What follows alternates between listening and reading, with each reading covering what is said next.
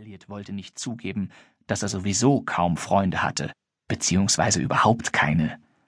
Warte mal, sagte seine Mutter. Hieß das Mädchen vom Jugendforscht-Wettbewerb nicht so? Leslie Fang? Genau, sagte seine Mutter. Er kann nur die meinen. D das kann nicht sein, gab Elliot zurück. Leslie Fang war erst ein paar Monate vor den großen Ferien an ihre Schule gekommen und deshalb hatte sie bislang mit niemandem Freundschaft geschlossen.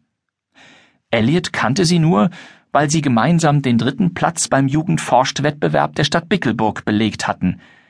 Sie hatten unabhängig voneinander fast identische Modellraketen eingereicht, was mehr als peinlich war, auch wenn sie sich am Ende immerhin den dritten Platz teilen konnten. Seine Mutter dachte einen Moment nach. Ich sehe das Mädchen oft, wenn ich zur Redaktion gehe. Sie sitzt dann im Park auf einer Bank. Sie ist eigentlich fast jeden Tag da, seitdem die Sommerferien begonnen haben. Und, um ehrlich zu sein, sie sieht ziemlich einsam aus. Vielleicht hat Onkel Archie das ja auch bemerkt. Elliot sackte auf seinem Stuhl zusammen. Er hatte keine Lust, seinen Onkel mit jemand anderem zu teilen, aber was sollte er machen? Leslie Fang war die einzige Leslie, die er kannte, und niemals würde er die einmalige Gelegenheit verpassen, eine Führung durch Denki 3000 zu bekommen. Gut, murmelte er. Ich frage Sie, falls ich Sie sehe.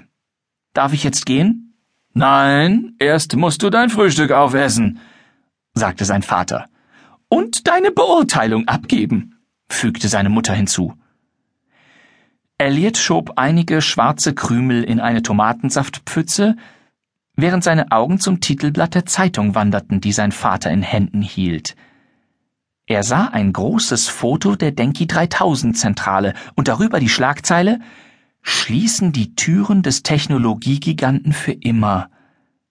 Elliot verschluckte sich an einem Happen seines Frühstücks. Schließen die Türen im Sinne von, von dicht machen? Sein Vater nickte. Das ist wahrscheinlich auch der Grund, dass Onkel Archie dir endlich die Führung gibt. Entweder jetzt oder nie. Worum geht es denn eigentlich? Es gibt da eine andere Firma, erklärte sein Vater. Irgendeine große Investmentfirma, die wollen den ganzen Betrieb kaufen. Und man geht davon aus, dass sie die Zentrale ins Ausland verlegen werden. Elliot traute seinen Ohren nicht. Was wird dann aus Onkel Archie? Schwer zu sagen, antwortete Elliots Mutter. Keiner weiß genau, wie es weitergeht. Elliot starrte auf die Zeitung. In die untere Ecke des großen Bildes von Denki 3000 war das Foto eines sehr alten Mannes eingeklinkt. Er hatte struppige graue Haare und einen dicken grauen Bart. Auf seiner Nase saß eine runde Goldrandbrille und er trug eine braune Strickjacke.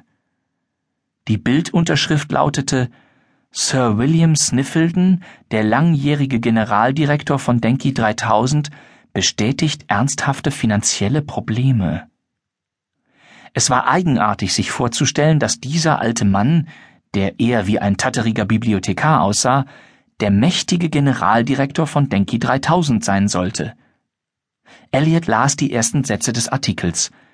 Die Zentrale von Denki 3000, dem fünftgrößten Technologiehersteller der Welt und einem von Bickelburgs größten Arbeitgebern, könnte in einigen Monaten ihre Tore für immer schließen.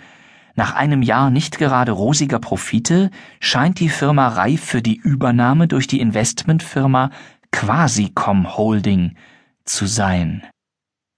Elliot blickte wieder auf das Foto. Die Architektur von Denki 3000 war das Interessanteste, das die Stadt zu bieten hatte. Vier Glastürme, die sich auf einem großen ovalen Grundstück in den Himmel erhoben. Und obgleich sein Onkel der Chef der Abteilung für Forschung und Entwicklung dort war, hatte Elliot noch nie einen Fuß auf das streng bewachte Gelände gesetzt. Er schob seinen endlich geleerten Teller von sich. Da Onkel Archie mich eingeladen hat, sollte ich ihn nicht warten lassen. Nicht so schnell, junger Mann. Sein Vater zeigte auf den schwarz-rot gesprenkelten, ansonsten leeren Teller.